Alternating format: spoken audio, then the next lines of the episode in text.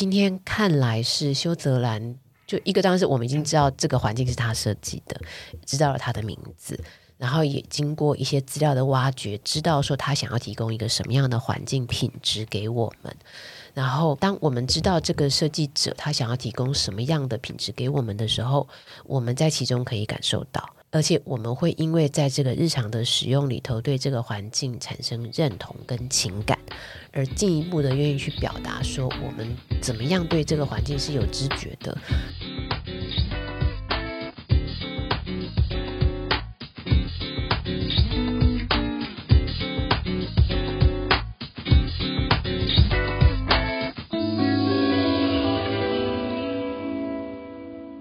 嗯，欢迎来到地下室，我是阿光。今天的前半段我们会讨论花园新城的背景啊，到一些没有写进书里的小秘辛，还有我们自己看书的时候，对于花园新城这个案子有一些疑问的地方。其实借由讨论花园新城这个案子，我们也有带到建筑人到底应该要如何影响这个社会，还有老师在研究的时候的一些心路历程吧。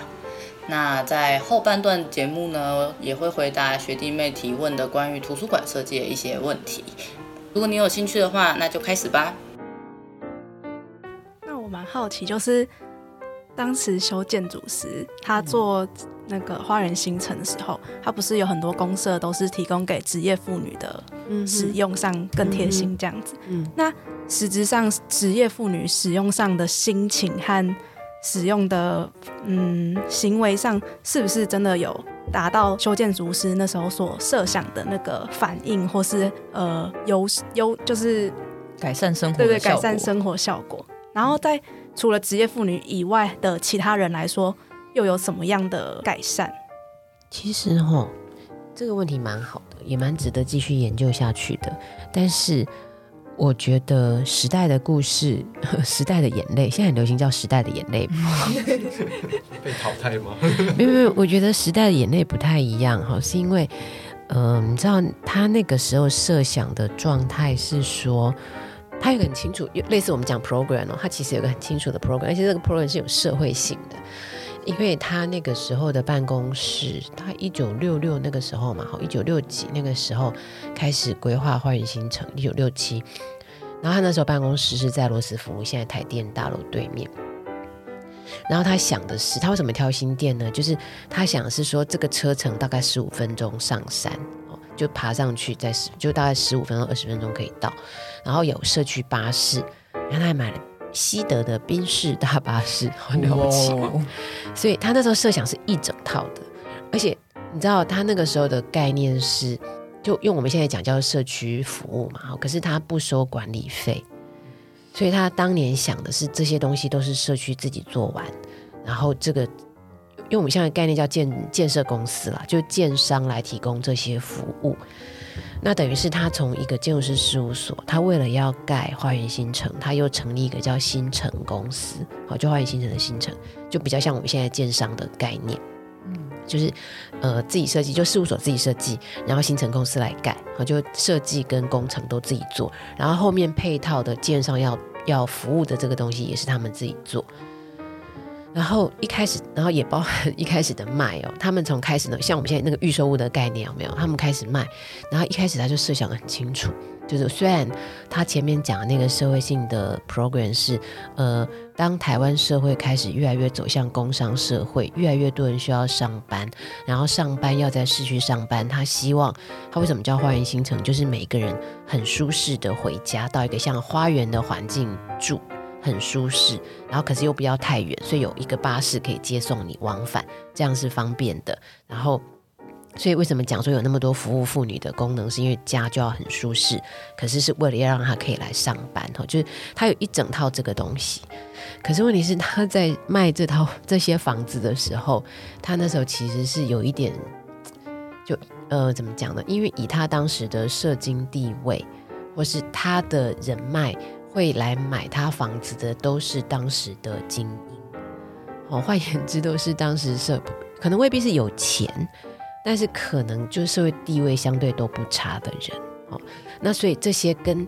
我们刚前面描述那种，比如一般的呃受薪阶级的爸妈都要出去上班工作的，我觉得那个样态其实基本上就有一点点不同啊，就已经有一点点的落差了哈。所以，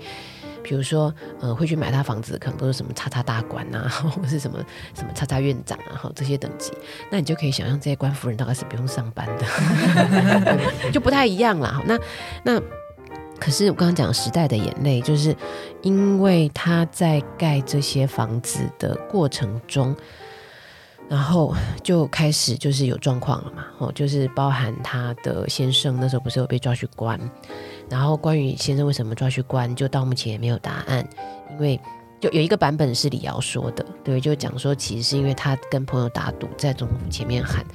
喊什么？他自己就喊“夫妻关万岁”，然后就被抓进去了。然后有，有那我在这本书的发表的时候，那时候第一场我记得有好几个花园新城的著名与前现著名跟前著名都有来，他们分享了很多小故事。他们就说，因为他们因为之前他们夫妻都住在那儿嘛，他们每天都看得到这对夫妻。然后后来不是傅先生被抓走，他们也知道。然后到傅先生回来。然后他就说，其实夫妻俩都是非常非常友善的人，都会跟邻居打招呼，他们也都会就是直接这样叫。然后他们感受得到，就是有一种氛围，但是没有人敢问。好，就在那种白色恐怖的年代，任何事情是不能乱问的。你们就是白色恐怖，就是你家人不见了，或是比如你今天去上学，第二天老师就不见了，大家都知道老师不见，但是没有人敢问为什么。嗯，他说那个氛围就是大家都知道。呃，something happened，可是没有人敢问，就人回来了也没有人敢问到底发生了什么事。那可是就有各种解读啦，就有一些解读是说，白话文可能叫功高震主吧，就是当这个人的社会地位到一个程度，他们就觉得说，那反正我把你老公抓起来，我看你一个女人还能怎么样？就也有人这样告诉我，就是去讲说，呃，所以他们可能就是在那个过程中，嗯、觉得他好像做了一个很大的事情，然后就会觉得有点可能要刻意压抑他之类的啦。好，这那这我刚讲这都是各方的解读。可是如果我们从比较制度面来说这件事情的话，就因为他那时候在开发呢整个花园新城，他买了五十五公顷的地。那那时候台湾都没有这些什么山坡地保育啊，或山坡地住宅，各式各样法规什么都没有。那它都是盖到一半，然后突然盖到一半是翡翠水库的集水区，那时候要开始做，所以就各种山坡地的限建。所以他本来买了五十五公顷要开发的地，后来大部分都不能开发，好，所以就影响了他的财整个财务的计划。好，就假设我本来假设是要卖两千户的，可是我可能只做了五百户，你后面通不准我盖，所以他财务上出了非常大的问题。好，所以后面就整个就是为什么讲时代的眼泪哈？因为我那时候去访谈那些以前新城公司的员工，他们就跟我说，后来他们出现非常大财务上的困境。那一开始有个非常美好的蓝图嘛，就是你知道，那整个花园新城其实除了我刚刚讲，它有超市，它有教堂，它有。嗯，它有，还有体，嗯，叫什么？现在我们讲就是社区的那种运动中心，可它不是那种很很阳春的，它是有一个标准游泳池的，因为他们想的是说那个游泳池它可以开放，所以它还有一个儿童乐园，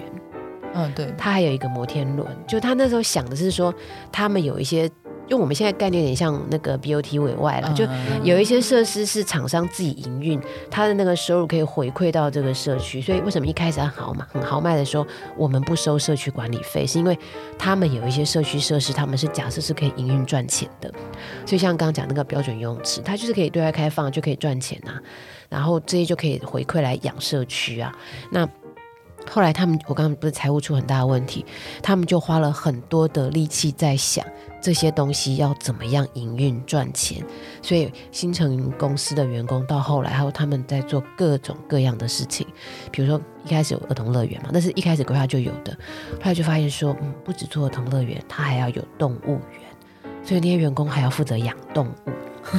对，他就是说他们做像 我书书不是一开始就有提到说那个写生比赛有没有？就他们那时候就是做了各式各样的事情，然后就是希望，因为我们现在感觉也像自助性行销了，就是我办写生比赛，你们来来参观来买，你就觉得这里环境不错，你会买房子。可另外一个是他们有很大的财务压力，他必须要有收入去平衡。那可是也会有人讲说，就我刚刚讲嘛，你比较制度面的去解释，它就是因为本来没有法规，到后来有了法规，所以他们本来买的地不能盖。那也会有人去讲说那是恶意的啦，好，包含呃，比如说一开始因为整个的社区非常的大，他要做规划的时候就包含有规划公共设施嘛，对不对？就我们都学得到，就是建筑都市计划里面要做的那些公共设施，所以本来这个里头是要有托儿所，要有小学，要有国中，还要有警察局。好，这些本来都谈好的，也都有资料说已经跟他们讲好，会帮他们设一个国小，设一个国中，还会有警察局进来。可是后来这些事情都不了了之。好，那有人就会去解读说，因为后来整个情势上面的大改变，所以本来会进来的设施通通都没有了。那后来会比较惨的是。呃，因为刚开始他们连那个什么垃圾收集啊、垃圾处理都自己做，然后呃，我我常会讲说，你现在去问花园新城的居民哦，他们会告诉你说，大概还有一点点比较小的问题是，他们其实有一部分还是没有自来水。好，除此之外，他们会觉得对这个社区没有太多的抱怨。那为什么会没有自来水？因为那时候他们这个水是自己供应的，看多了不起。好，那那为什么会没有办法解决？是因为后来台呃台北县。县政府要回来，就要要来解。就刚开始这个社区全部都要自己弄。那开始公部门的投资要进来的时候，公共设施要进来的时候，就发现很难处理，是因为水管要过去，必须要呃有那个土地所有权人的同意。嗯。可是土地所有权全部在付启宽身上，所以那时候他又不在台湾，就没有办法处理。后来就发现，原来这整个社区的公共设施，包含道路，全部是私人土地。嗯。好，就那每年私人土地光这些缴税要缴多少钱？就完全是一个很可怕的前坑啦，就这些事情都没有办法处理，所以，所以我刚会讲时代的眼泪，就是，呃，对，讲这么冗长的故事，就是要回应说，很多原本的理想，好，在那个时间点都出现了改变。那一个是我刚刚讲社会性的哈，就是他期待的住户好像不完全是那样，因为包含现在很多住进去，就中间有一个很长的阶段住进去很多是文艺创作者。对，就艺术家很多很喜欢那个环境，做了很多就住了。那他们就对那个环境，他的生活状态可能就不是那种我每天要去都市通勤、工作、上班，而是我可能很大时间我是在家创作，有必要的时候我才会进城。所以他本来那些假设，后来大概都不是那样。如果要很很简单这样回应的话，然后公部门部分的投入就又因为这样子也全部消失。对，就是很多事情，他们就说都不能解决啊，就有一点放着，也不知道怎么办呢、啊。到现在也是，对，就对，你可以想象，对，很很多细节，他们就就你如果去看他们那个什么兰溪，就是他们自己的连说社团，就是社区里面的社团，他们就是有还是有一些小小这种问题，可是大部分他们基本上还都还是很怀念啊，就觉得这两位真的很了不起。好，但是因为时间很长，中间也有很多事情，比如说包含后来很多的中介会进去卖房子，然后因为刚刚讲他们财务上的问题，很多东西被拍卖，所以也会有一些私人建商又进去改，好，就会影响到那个地方本来设定的品质，包含刚刚讲那些比如游泳池啊那些公共设施的营运运转，后面都有问题。好，就没有办法像当年那么的美好了。但是大的架构上面用，呃住户大概都还是觉得很感谢这两位，因为不是有说就是他前期还是有些是对外开放，然后去拿到一些可以支援他们的硬体设施。对对对，嗯。然后那这样子的话，就是对于非住户的人，他们去到那边有没有什么想法的不同？可能就是他们在觉得在那边有什么设施。是他们没有接触过的东西，那他们回家之后会不会有引发说一些想法，说我们要改善我自己的生活，或是有些就是一样是做建筑的人看到这项事情，那他们有没有想说跟着这个脚步去发展出就是在市区内部的花园新城这样子？其实啊，我觉得你提的问题啊，很适合继续做研究，因为因为我我这本书写完之后，其实听说有朋友很不高兴的说，为什么花园新城写这么少？然后我就想说啊，不然要怎么办？你去做研究啊，这样会觉得说花园新城更好像很有趣了，应该要多做一点研究。但是我我要讲的是说哈，它的特性是因为它它是大量的私人住宅。对不对？你要去做研究本来就不容易啦，就人家要让愿意让你进去，然后再来是他愿意分享他的日常生活居家空间经验，更难。对，这当然也不容易哈。所以那所以那时候有朋友在抱怨的时候，我都会心里想说：那你们去做研究啊。好，那可是呃。对我，我觉得如果说要从个别的这个角度的话，的确是他会比较私人呐、啊，对？比较私人空间经验。那怎么样从一个大架构去理解？但是因为这个大架构从当年他们做到后面，我刚刚讲，因为这中间其实包含他们中间还有遇到骗子啊，对，就是有哈，不是不是不是不是是有有人就是。我也不知道，反正就白话文说就是遇到诈骗了。那假借这个名义去骗人，假借对外说他们是修泽兰的学生，然后再帮他处理事情。然后就是因为那时候有一些纠纷嘛，那好像听说是也是一个建筑师哦，然后一对夫妻，然后就说在帮他处理。然后后来才知道，这就是有点是在中间骗财吧，就就也遇到这样的事情。可是好像刚开始。两位老人家也搞不清楚，就是想说有人愿意帮他们处理一些事情，可有些事情交给他们帮忙，然后后来就发现事情也不太对，就就是这中间有蛮多不太 OK 的故事。好，那那这个也包含，比如说新城公司人会告诉我说，呃，因为他们有就是修修泽兰建筑师有一个小孩，对不对？就有儿一个公子，那说后来当事人也都不太愿意谈。就我听到是这样了，就是说，因为他们可能也会觉得说这个地方，就就我一开始在写修仔那本书的时候，本来有取一个很悲悲伤的名字，就是我觉得他很像一个悲剧英雄，就是因为他一开始的出发点是觉得基于爱国，觉得中华民国应该要有一个像样的住宅社区的设计。我应该要提供一个很好的、有一个现代主义精神的建筑社区，然后可是后来搞成这样，就是就是整个事情的变化，然后呃，就会就我会觉得真的是时代的眼泪，好，就会觉得说哦，当年因为这样，这也是为什么书名叫《现代性的魅惑》啦，就是会觉得说修建筑师他其实一生是非常非常。信仰这个价值，信仰现代主义的这个精，现代主义建筑的这个精神，然后他是非常非常爱国的，他会觉得说要努力的为国家争光，那结果殊不知最后居然是这个状况，对不对？就就我觉得有点悲剧收场，我觉得可是又又想说讲悲剧收场好像也怪怪的，就是就就对我就觉得有点悲壮啊，应该这样说。那这个故事中间有太多。时代的因素而产生的冲击，那这些东西要不要再继续挖下去，或者挖下去到底有没有意义，我也不知道。就所以就很多东西我就没有再继续讨论下去。越来越沉重。而且我觉得刚好跟我最近生活经验有一点点小呼应，因为我昨天才刚看完《霸王别姬》的时候，听到老师刚刚那番话，特别有感触。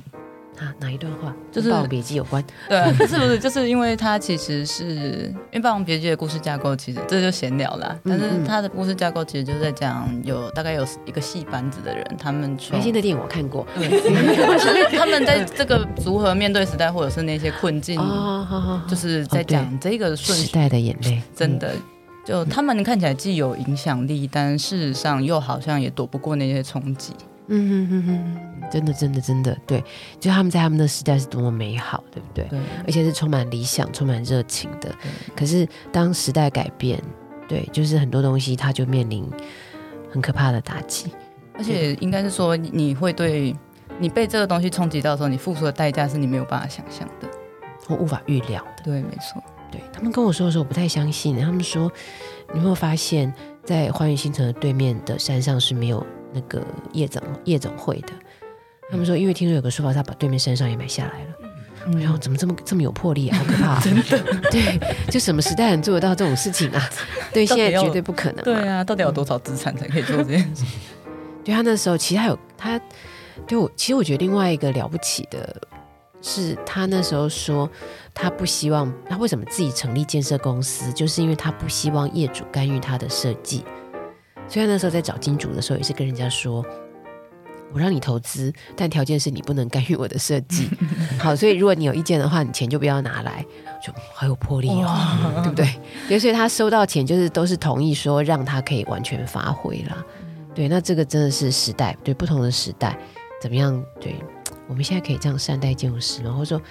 可以看反过来讲，说建筑师有没有这样的节制啊？就是知道自己的设计是什么什么东西？哦、嗯，对。可是就因为他的这些坚持，所以才会给老师写出，就是他的这个设计其实是非常前瞻和摩登的事情。嗯，那其实我自己会觉得说，这种建筑师还蛮少见的。老师觉得说，现阶段啊，有没有类似的作品或是建筑师出现？不知道，这个回答太危险了，得罪谁都不知道。啊、没有啦，我觉得可以多听你们的声音啦，因为我觉得我今天好像讲太多了，应该多听听你们，你们也是时代啊。没有，我们找老师来就是要听老师的声音。没有，我们观众平常听我们打屁听太久，他们需要一点有知识含量的东西。可是我觉得啦，很多事情会回不去。我我的意思是说，当你今天有了这样的训练，或是你有了这样的眼界之后，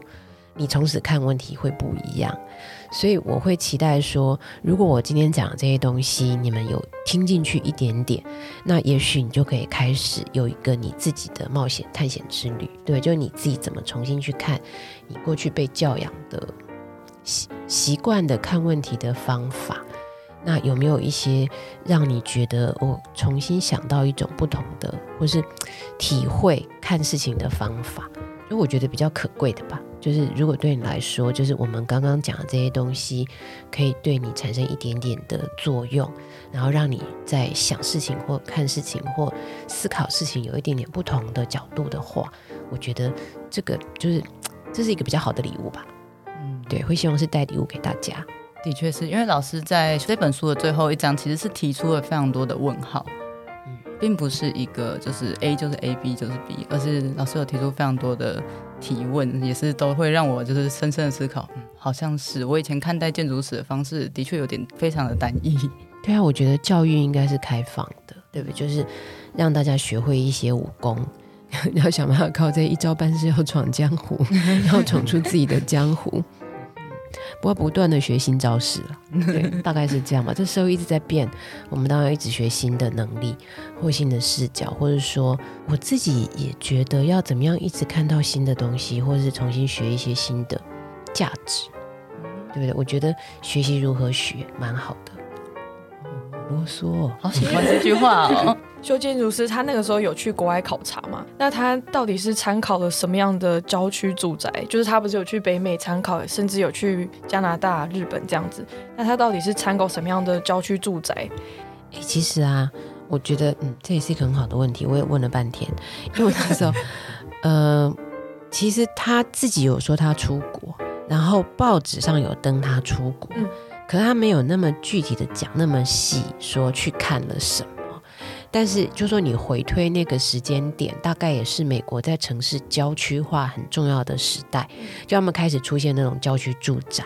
所以应该是看到那样的郊区住宅之后，好就受到那样郊区住宅的影响，所以才会有我刚刚讲那种，就是呃离上班的点有一点距离的，是需要有通勤工具的，好，他想的是这样的思考，而且。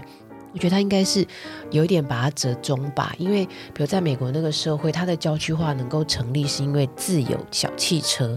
嗯，哦，他就不会是靠什么捷运啊，因为他们没有这样的东西。你知道，甚至有研究其实做出来说，为什么那些郊区住宅都可以住白人中产阶级？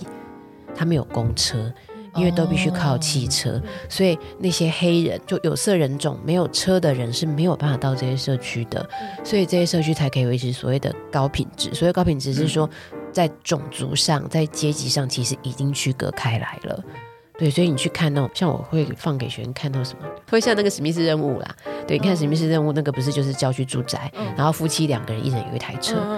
对不对？就他就是要靠那种。郊区生活就是必须靠那样子。那修建的时候还想到说，哦，台湾没有这么多有小汽车，所以他要准备大巴士嘛，社区巴士哈，就是他背后的想象是这样。那我觉得，呃。他没有那么明确的说他看了什么，但是我猜应该是这样的一个原型，就是一个郊区住宅的 model 影响了他。那其实有趣的是，他也影响了台湾的其他建商，像我有写嘛，写到说、嗯、那些开始在开发山坡地住宅的建商公司，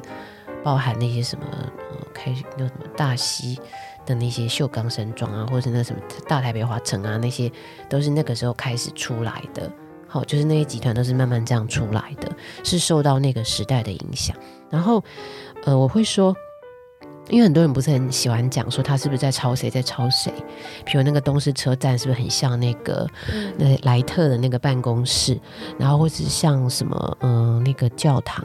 味道的那个、嗯、味道的那个教堂是不是很像科比一的什么？就是大家会一直讲他在学什么学什么学什么。然后我就我那时候在访谈的时候问他员工，我就一直问，因为在他们那个时代，大家都知道不像我们现在的网络上随随便查什么都有，对不对？或者是说。以前还会有那种进口杂志，对不对？嗯、就是你们可能都可以看进口杂志，在学校图书馆翻得到。可是在那个年代也没有这种东西啊，所以，所以我都一直很好奇说，说他们在说他抄谁抄谁，我都很怀疑那个资讯来源怎么来的。好，就是在那个年代，台湾相对是非常非常封闭，然后还是要帮他讲一下话了。我觉得，就是我刚刚讲，就是他。他在那些就是我说他在学，就大家讲他在学谁学谁的时候啊，然后我都一直觉得说真的有这些东西吗？那我说我帮他讲话是，你知道在这些所谓的战后第一代建筑师，他大概是唯一一个没有出国留学的，好，也是唯一一个没有在大学兼课的。哦，对，我觉得这个还蛮关键的差别。嗯对，所以你说那个，他们说国外抄谁抄谁抄谁，问题是这个人根本没有出去国外念过书，你到底知道说他抄谁？我真的觉得，然后在台湾当时又是资讯很封闭的状态下，是真的可以抄谁抄谁吗？我有个问号啦。嗯、然后第二个是我就会说，因为我记得我自己最早问我的老师说，诶，如果这个人这么了不起，为什么我们都没有任何的故事留下来？嗯、然后我的老师们给我的说法，我我觉得很昏倒嘛，哈，但。我后来自己得到一个解答是，因为他没有在大学教书，所以他的很多故事留不下来。嗯，就是他没有徒子徒孙去帮他说他的故事啦。嗯，我觉得这个也是一个非常残酷的事实。甚至是他的事务所化野火灾也没办法留资料。对，就这些都就大家会把它归咎成说他后来就有点，因我觉得是因为花园新城拖垮财务嘛，所以公司好像就有点默默的收掉了。可是我觉得在论述层次上会留东西，其实有没有徒子 徒孙，我觉得有影响了。比如说像王大红，就在这些所谓战后第一代最知名的大概是王大红。那王大红为什么会被大家认识？其实是因为许明松老师。对，那徐明松老师就是直接就是王大王老师的学生，那他就可以有，他就可以去访谈他，然后拿到很多他的资料，这个还蛮关键的。对，我觉得，所以就是变成是说，修建筑师的故事都没有留下来，我觉得这两个因素，还蛮大的。因为我会问这个问题，是主要是我跟博生聊到这件事情，就是我我在猜测会不会是他去看到俱乐部形式的那一种住宅社区，可是我后来查资料发现根本不是。对啊，应该不是，对，应该不是。他那个时候在在看的时候会想说，哎，会不会也有横向移植的问题？讲出来，就是他他会想说，那这样子的话，不是就会有点。有点 low 吗？对对对对，就是哎，原本反对横向移植，然后后来不小心又横向的移植了某一个摩登的概念。可是，可是我觉得这个问题很有趣，是说为什么我们害怕伟人有一点点不够伟大？因为我们总是在期待说月外国月亮比较圆，然后我们想要证实自己说，其实就是我们的月亮就已经很圆了。月亮很赞。哦哦，你们的意思是说要讲说修建勇是这样的想法？哦，对对对，那从这个角度来说很棒啊，就是所以就我刚刚说，你们有好多好多的问题哦，这个问题还蛮值得你们继续挖掘下去，对不对？就是说在研究上怎么样可以继续的深化这些东西。然后我也想再分享一下哦，就是因为就是我在演讲的时候，我会提到说这本书后来为什么会写出来，就是因为人过世嘛。然后人过世，大家在演出上在问啊，然后大家就各方在交换消息，然后所以很多人都觉得说不可思议，人真的走了，那就大家就点点滴滴想说留下，就每个人稍微留一下自己对这件事，就对修泽兰，或者说你曾经，比如说花园新城的住户，大家对这件事，就对这些事情的一些想法的交换。所以那一段就是他刚过世的消息被披露之后的那一段时间，脸书上蛮多人在讲，我就是在分享说自己的经验相关的。那我那时候在脸书上认识了很多的朋友，然后其中也包含住在花园新城的艺术家。那其中有一个艺术家就说了一句话，他说：“他虽然现在还没有想到，但是他觉得他有一天一定会以花园新城作为一个创作，就是创作的主题啦。他说他现在还没有那么多的想法，但是他觉得他有一天一定会做。然后我就问说为什么？他就说他也无法说为什么，他只能说这个环境给他太多。就说从一个，就我刚刚说那种创作者，你要把你的感受打开嘛。那他会觉得说，他在这个环境里头得到太多，然后他会觉得就就喂养很多了。他会觉得说，有一天他会希望可以以这个为主题去做出他的创作。那我觉得这段话让我还蛮感动的。一个是，其实我们从小到大住的环境，或是我去讲学校的时候，我都会说，我们都不会知道设计者是谁。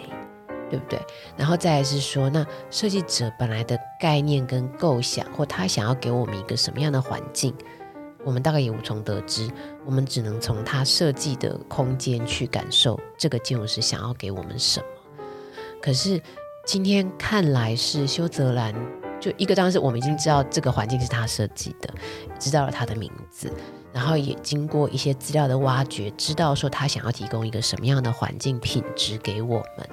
然后，而我们当我们知道这个设计者他想要提供什么样的品质给我们的时候，我们在其中可以感受到，而且我们会因为在这个日常的使用里头，对这个环境产生认同跟情感，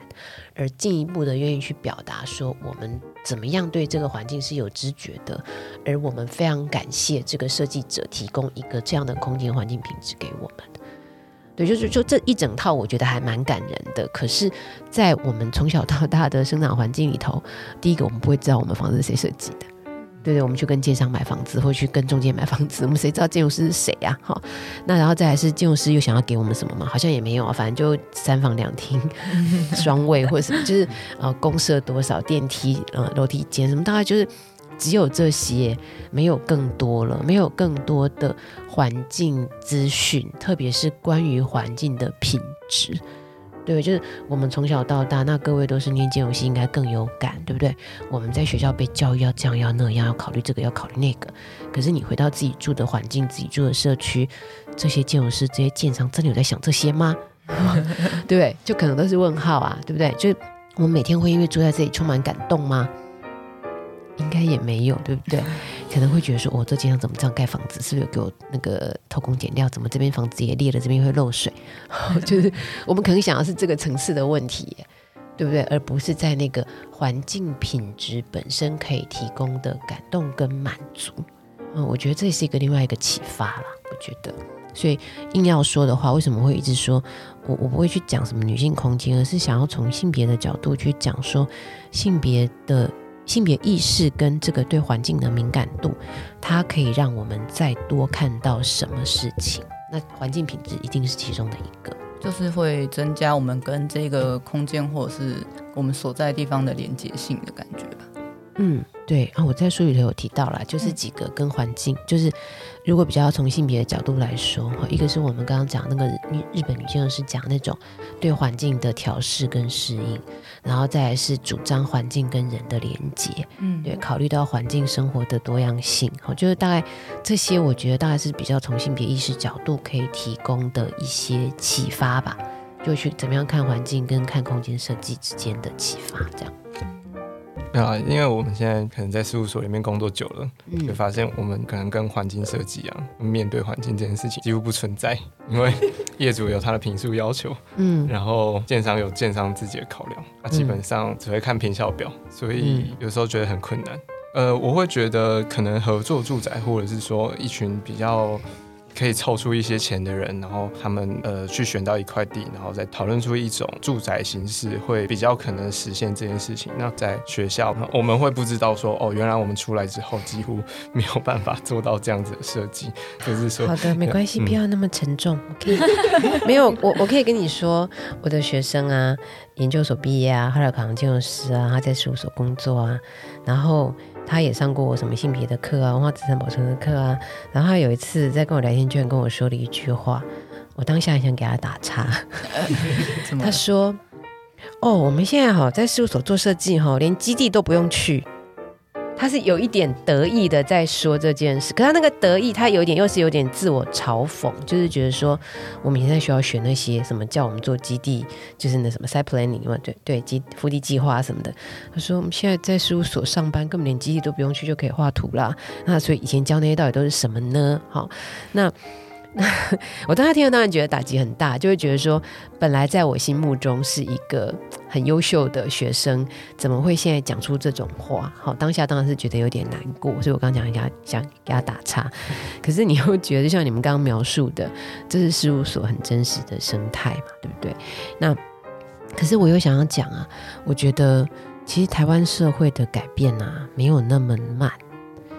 举例来说好了，像比如说我常被人家邀请出去说什么性别与空间，对不对？然后大家最想听的就讲厕所嘛，吼。然后我就说，嗯，可是你知道吗？从我们开始讲到现在，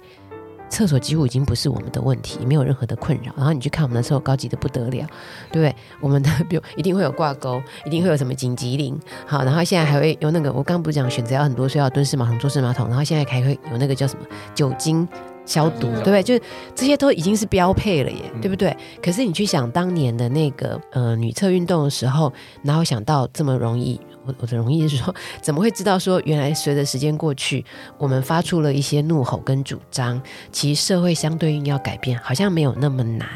好，所以我就用这个例子来鼓励大家说，其实社会改变也没有那么难。好，就是我应该讲，我们怀着这个心情，就包含刚刚在提的，不知道你们发现一件事。呃，我之前曾经在跟一个日本朋友聊天，他跟我说，对啊，我们不是常会看日本节目，什么住宅改造什么那种节目，然后看完大家都觉得很感动，对不对？感动的不得了，对不对？然后我的日本朋友就跟我说，他觉得好奇怪，台湾人为什么都不自己盖房子？我就看他想说这是什么问题？我我我听说我会觉得说。那、我们觉得我们没有那个物质条件呐、啊，你为什么会觉得好像很理所当然，对不对？但是就我们看那个日本的那种什么全能住宅改造，我们会觉得很感动。我常会说，我们的感动是来自于，因为你听到每个家庭的故事。对，他跟你说，哦，原来爸爸妈妈是怎样，所以现在住宅要怎么改造？本来一是老店面，后来觉得不能做生意，没有力气了，所以要改造一个什么舒适的老人住宅什么。就他会讲很多很个人化的故事，你会因为听到那个故事而感动，会觉得那个房子是有故事的，对不对？那然后那个改造，其他又是非常量身定制的。跟我刚刚说，我们从小到大，你都住集合住宅，你都是跟建商买房子，他也不关心你的故事啊，对不对？就第一个差别在这，然后第二个是，可是话虽如此。你们有没有发现，现在的小住宅设计越来越多，也就是越来越多人他会想的是说，我可不可以自己买一块地，远一点没关系，或是比较郊区一点没关系。可是我想的是，我要有一个自己的房子。然后早期可能都比较是建筑师有条件这样做，对，他会比较懂相关的法规，去那里找比较好的便宜的土地或是建地，然后可以做一些比较像建筑师自宅，对不对？去 demo 给人家看，然后。可是现在慢慢的，其实越来越多了。如果你们观察的话，其实有越来越多的业主愿意花一点点钱买一个小买一小块土地，然后去委托建筑师去设计出自己的房子。好，其实这种案例越来越多了。那这是我刚刚说的。其实我觉得社会改变的脚步没有那么慢。就是那所以大家可以再勇敢一点。就是我刚刚说，包含你们刚刚提到的，好，就是呃，比如几个人一起合伙买土地。去盖房子，其实这种故事也有了，对不对？好，就是那当然相对来讲，还是可能是建筑师相关行业的比较多啦。好，就他们比较有相关的 know how 去做这个事情。可是这种事情一旦发生，故事就会一直讲下去。好，就慢慢都会有这样的故事出现，所以不用害怕。好，就是我我觉得就是像刚刚说的，就是勇敢的往前走吧，你就会看到一些不一样的。那呃，或者是说黄生远的故事，以前比较常被大家拿出来说。对不对？那他呢？其实也是一个经过了一点点比较长时间视野的规划而出现的产物啦。对，就是说那时候黄生远那时候要回从从国外回来台湾，要落脚在哪里？他其实是经过一定的考虑的。好，那所以他也会说，你看他做的案例，他都做公共建筑。有没有？他那时候也是说，他希望是，呃，就回到我们前面讲的，就是女性要有公共生活这个，就是你先从公共空间改造起，其实你会对这个社会怎么去面对公众生活有一个新的讨论。哦，所以他会把他的力气放在比较是做公共建筑啊，比较不是去做什么建商的私人住宅或甚至是学校，他就想要做比较大的、更广义的公共建筑。那那所以，可是他背后其实是整个跟当时的宜兰县政府想要怎么样在公共建筑上去求一个地景地貌的改变的这种突破的企图有关系。啊，就这两件事情搭配起来，它就可以变成一种社会行动，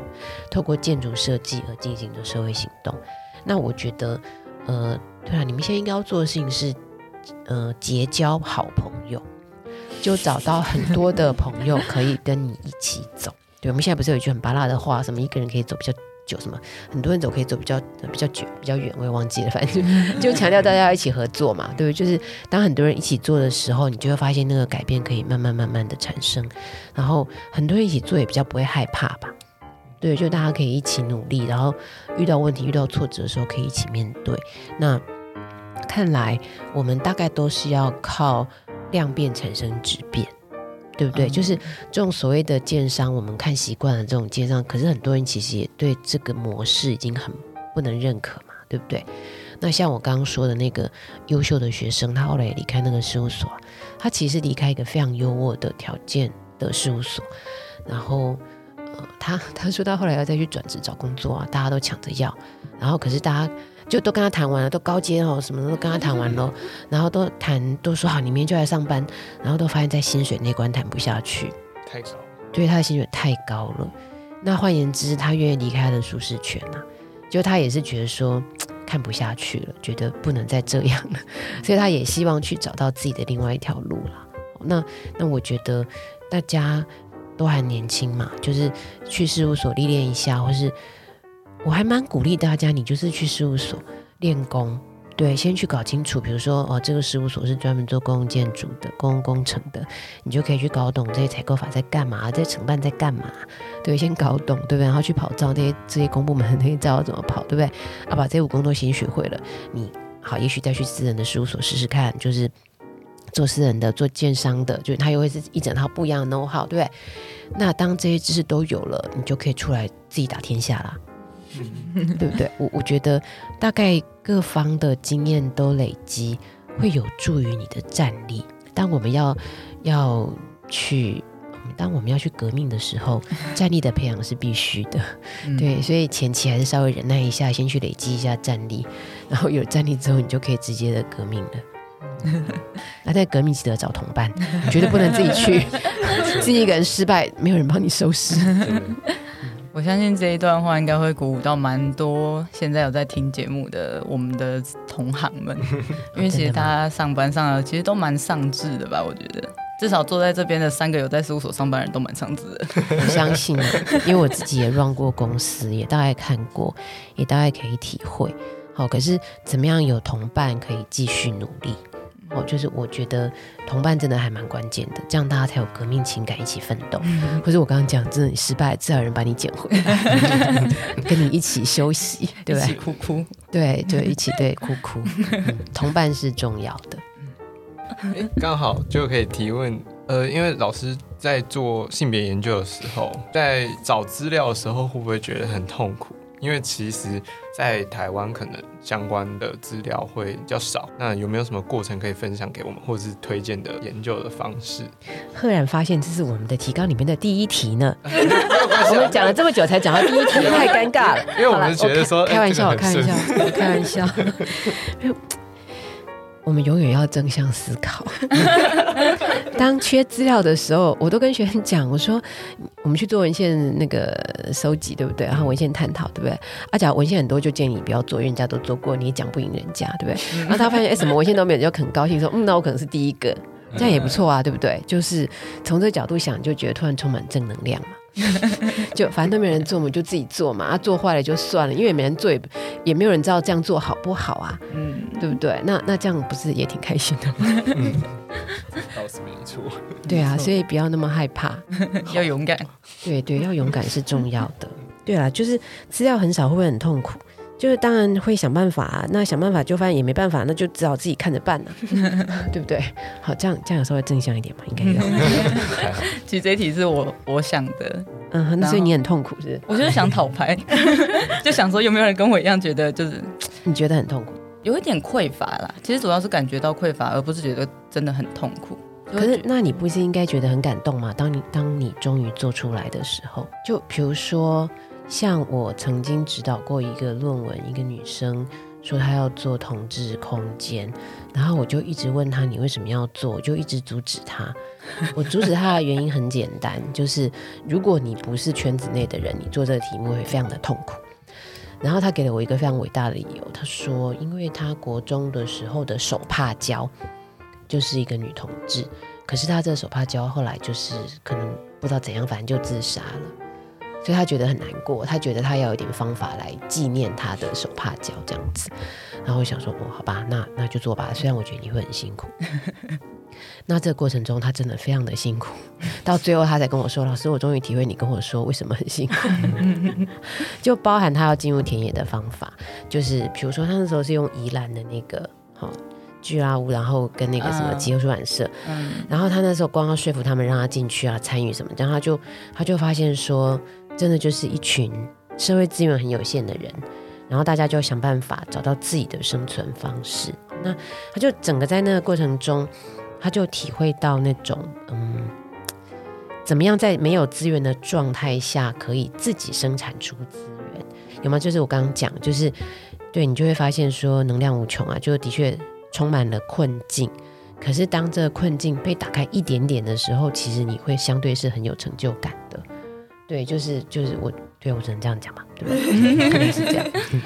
嗯，其实我觉得包含可能我以前在完全比较不太清楚性别与设计的关系的时候，可能看了老师的书，然后后来我做这个毕业设计，可能在我之后对这个议题有兴趣的学弟妹又去做这个事情，然后虽然我都会在节目里面告诉他们不要做性别，不然你真的会，你真的会回那些老直男回的没完，你知道吗？但是多少会有一点自己的行为，好像可以鼓舞到谁的那种成就感，或者是给谁勇气的感觉。对啊，就是回到我前面讲嘛，不是讲说那个 A 设计师，对，我讲说，当学生听了 A 设计师的故事，就会觉得说，原来还是有人可以这样坚持的，或者说其实也没有那么难的，是可以试试看的。就当当我们发现我们可以给别人勇气的时候，我觉得这样好棒，嗯，对不对？所以你也做了一个很好的示范啊，就是，对，我觉得这是一个很很有趣的。辩证了，嗯，就你明明知道这件事情很难，或这条路很艰困，那你要不要走下去？或当别人来问你的时候，你要鼓励他继续勇敢的走下去，还是跟他说：“我、哦、很难哦，你考虑一下、哦，对不对？”就是就是我我那我觉得一样的哦，我觉得这可能也就是爸妈会面对的挑战嘛，对不对？比如你的爸妈是要告诉你说：“哦，这很难的，你要去念吗？哦，这很难的，你去念念看，很棒啊。”对，就 一样的前提，可是当他给你不同的方向的鼓舞的时候，对不对？那我觉得华人社会的家庭价值比较倾向是保护，就啊，这很难的，你不要去了，这太难，你才有个简单一点的。对，我们比较少说啊，不知道怎么样就去试试看呢、啊。对，我们比较少用鼓励的，就鼓励那种去探索未知。那现在当然社会慢慢有一点改变了，会愿意呃去鼓励未知的，可能比较多一点了吧。那所以，如果是用这个角度来想，如果说嗯，我们都还很年轻，我们就应该要鼓励说，嗯，既然是未知，那就去试试看吧，搞不好会被你走出一条路呢。嗯，哦，这样想好像比较好，正能量，正能量，对啊，正能量一点。嗯，对，我的主张，我们要正能量。哦，空气又冷了。那我们要不要趁他们还没有来催我们的时候，来问一下那个就是学弟妹他们的提问？OK，好的。因为现在的大二的学弟妹他们在做一个社区图书馆设计，嗯，然后他们想要利用这个机会问老师一些问题，嗯，那几个问题大部分是在像建筑室的史同学还有张同学，他们有提提到的一个问题是说，在数位时代的这个状况下，资料取得啊，管道越来越多，也不一定是要纸本，嗯，那图书馆的这个角色在日常定位的转型趋势又是怎么样？这个不是应该很多案例都可以参考吗？没有了，好了，这样讲，比如 Class 在西雅图的那个，嗯、或是头一头的那个，嗯，头一头那个在哪？仙台，对不对？嗯，他们不是就第一个是比如 Toyota 那个，他就改名叫媒体中心，嗯，它的概念就是说已经不是纸本书，而是会有很多很多的 media tech，对，就是那个数位的媒材嘛，对不对？嗯，包含影像的东西。第一个在名字上面已经改变了，或者说西雅图的那 Quas 的那个，它不就是也是强调整个动线轮转的过程中就是一个数位化的概念嘛，对不对？或者怎么调资料的过程就很像那个有没有那个什么 Amazon 那个仓库，不知道那么机器手臂在那边调。掉掉掉去，就整个已经是这样一个呃那个输送带的概念了。就是我们现在的知识已经不是去拿一本书，而是它就像一个输送带了啊。所以整个它在建筑对应上是搞成这样的设计。可是，可是这两个案例，他们都有一个非常共同的特征，你们有想到吗？它大概都有一个是把自己定位成一个城市的客厅。对不对？然后再来是他要的是，我是一个非常包容的 inclusive，就是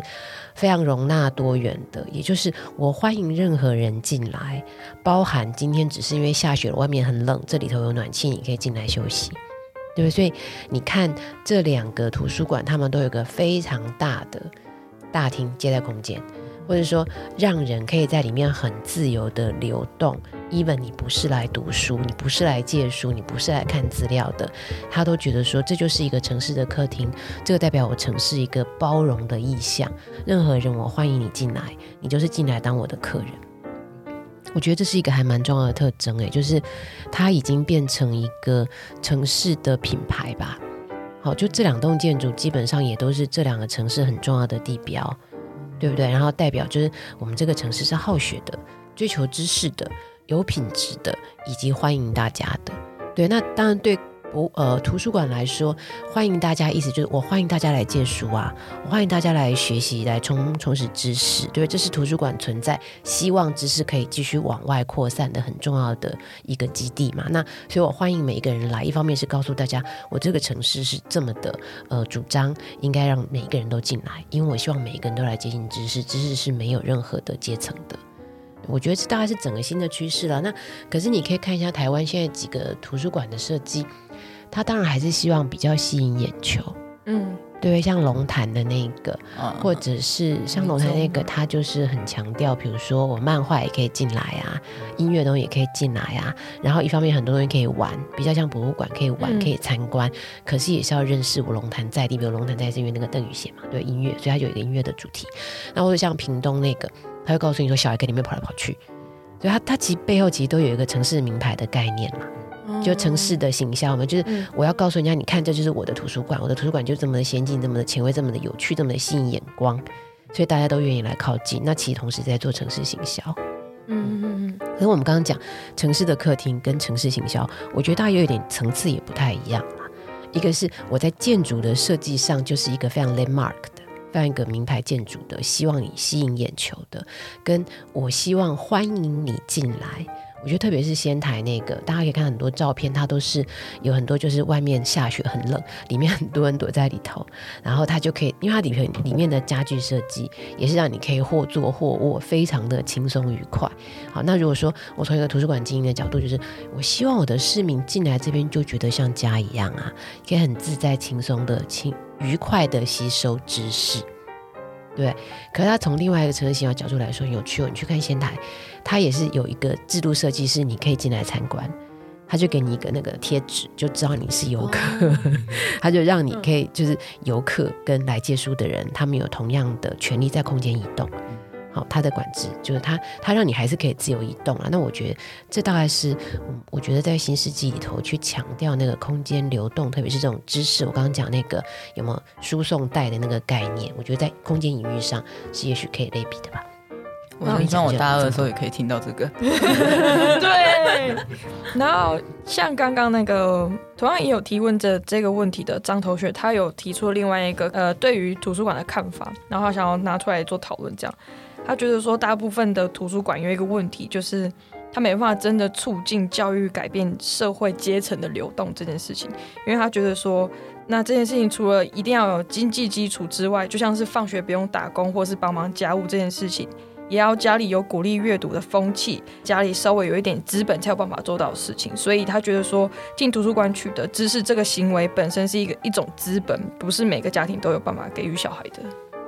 可是我我我觉得，可是图书馆不是不用钱吗？这不就是一个米平的机制吗？好，没关系，我很多故事可以讲。我我觉得第一个要先厘清，他要处理的是什么层级的图书馆。嗯，好，比如他要谈的是，呃，那种比如学校里面附属的图书馆，还是要讲的是比如市立的公共图书馆？好，就是还是说成品书店这种，好，就是他讲的几个脉络不太一样。哈，那那比如说我先讲，像嗯。对，我还蛮爱讲这个故事，还蛮感人的哈。就是我之前有参与，就有参与到那个九一校园重建，大家知道，就是新校运动其实对台湾的校园设计其实是一个还蛮大的影响。好，那里头有很多是山区的原住民地区的小学，那里头就有一个学校老师分享一个故事，好，他就说，因为我们知道原住民地区很多就是隔代教养或是家里贫穷的问题。那他说，因为新的学校有设图书馆，然后那时候就还因为新的想法嘛，就考量比如小孩子比较小，所以家具设计很可爱啊。那因为有人捐钱，就买了很多新的图书进来，那小孩子都非常喜欢。因为爸妈就意思就老师就反映了，就说爸妈就说学校最近怎么了嘛？因为我的小孩居然会把书借回家里看。他们觉得好意外，小孩子产生了改变。那老师的反回馈就是说，呃，因为学校现在的新的设计就是比较符合小孩嘛，就鼓励小孩进去，然后也愿意让就因因为以前没有钱买书，那现在当当时因为重建比较多人捐钱，有一些书就也会鼓励小孩，就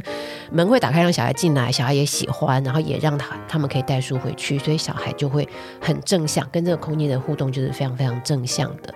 那。后来小孩就还反映一件事，就是说，呃，老师就说，因为他们以前的经验是，因为这些都隔代教养，常常他们都老师要出去找小孩，因为可能小孩就是小孩都在家里，也没有人管他们来上学，老师都要去把小孩带出来。他说后来因为这样，小孩开始喜欢学校。他们会主动想要来上学，哦，就把就家庭跟老师都感觉到小孩改变了，然后再来是说，呃，因为我刚刚不是讲嘛，他们就是很多隔代教养都没有被就是被好好的照顾，他就说，可是他们就发现小孩改变了，怎么改变？他就说，比如说现在改他们那时候就开始，比如地板小孩可以滚来滚，就是木地板啊，就让小孩可以在上面走来走去，或者他们就在上面玩得很开心，然后。然后他们就会自己说，呃，老师问他们喜不喜欢这个环境，他们说很喜欢，他们就会希望说，这么好的环境也要给弟弟妹妹用。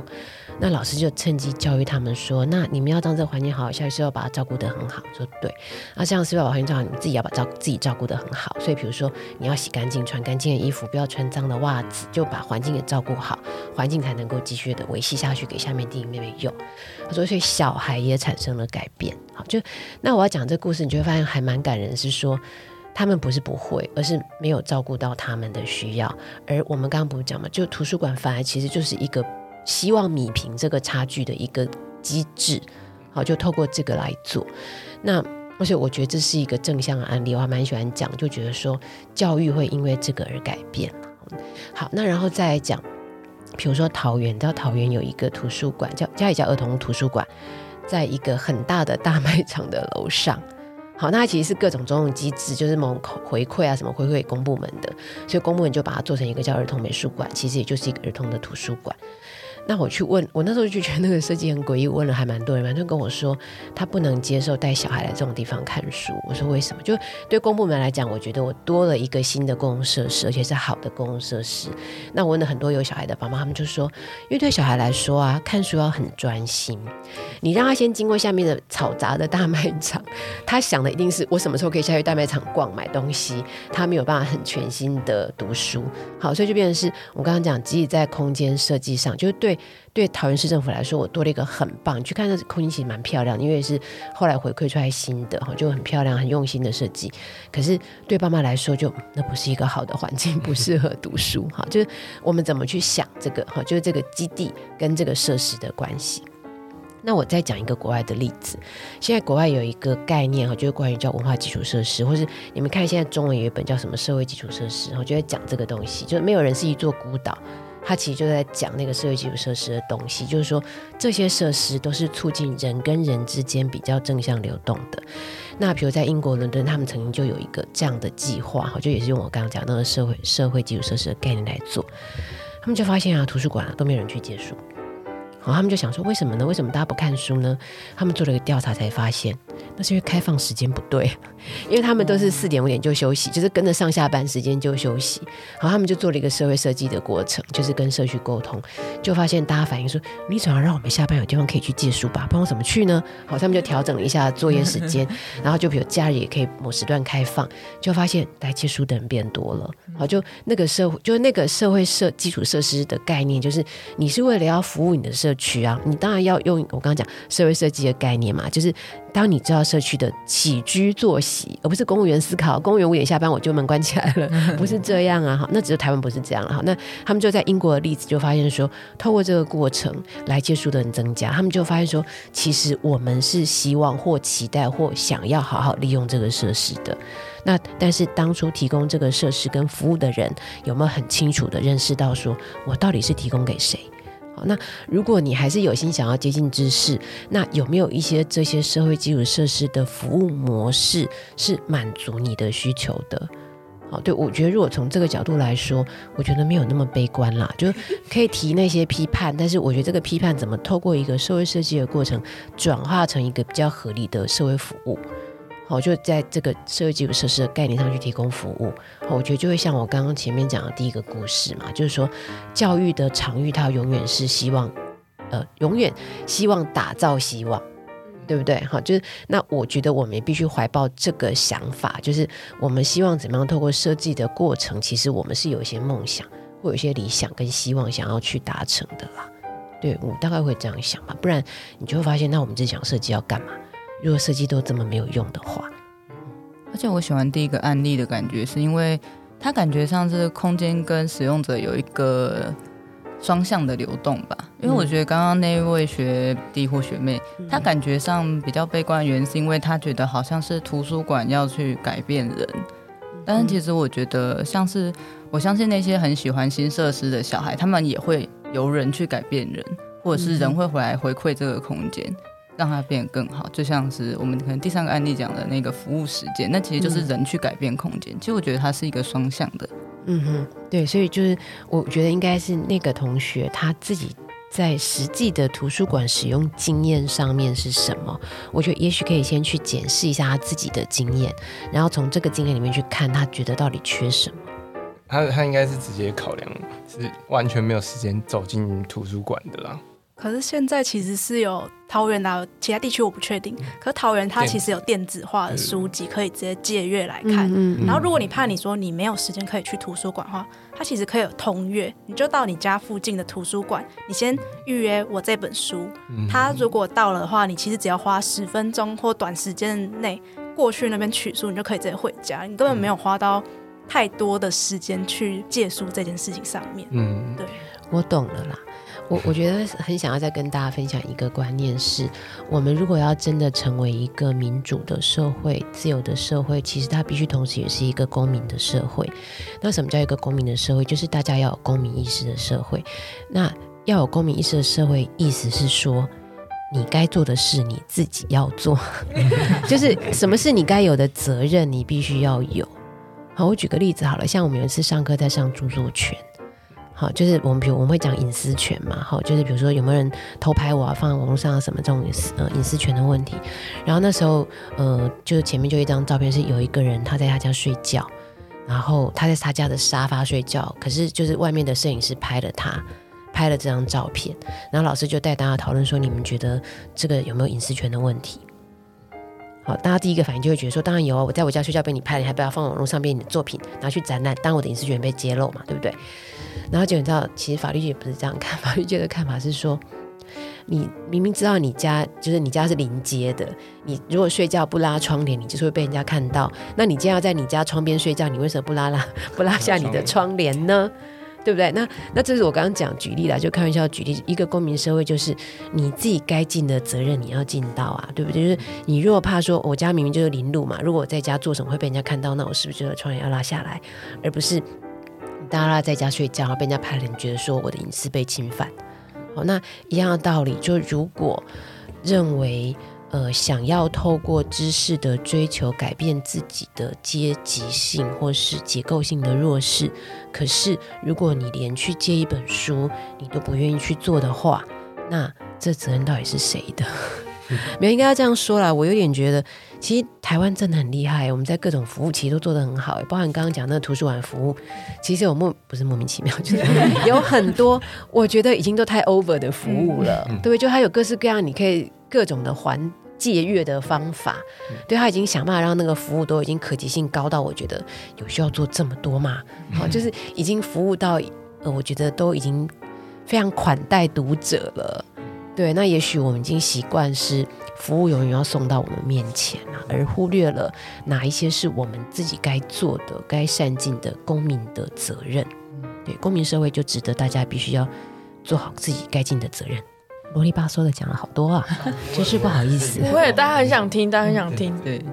时间差不多了，那。那今天节目差不多这边，然后非常感谢殷宝宁老师来到我们的节目，然后分享了很多他对于性别、呃，对于住宅，还有同时有我们林林总总的问题的想法。那希望在这次分享之后，不管是呃目前我们正在工作的年轻人，或者是更年轻的在学校的人，可以有碰撞出更多的火花。那呃非常谢谢宝宁老师。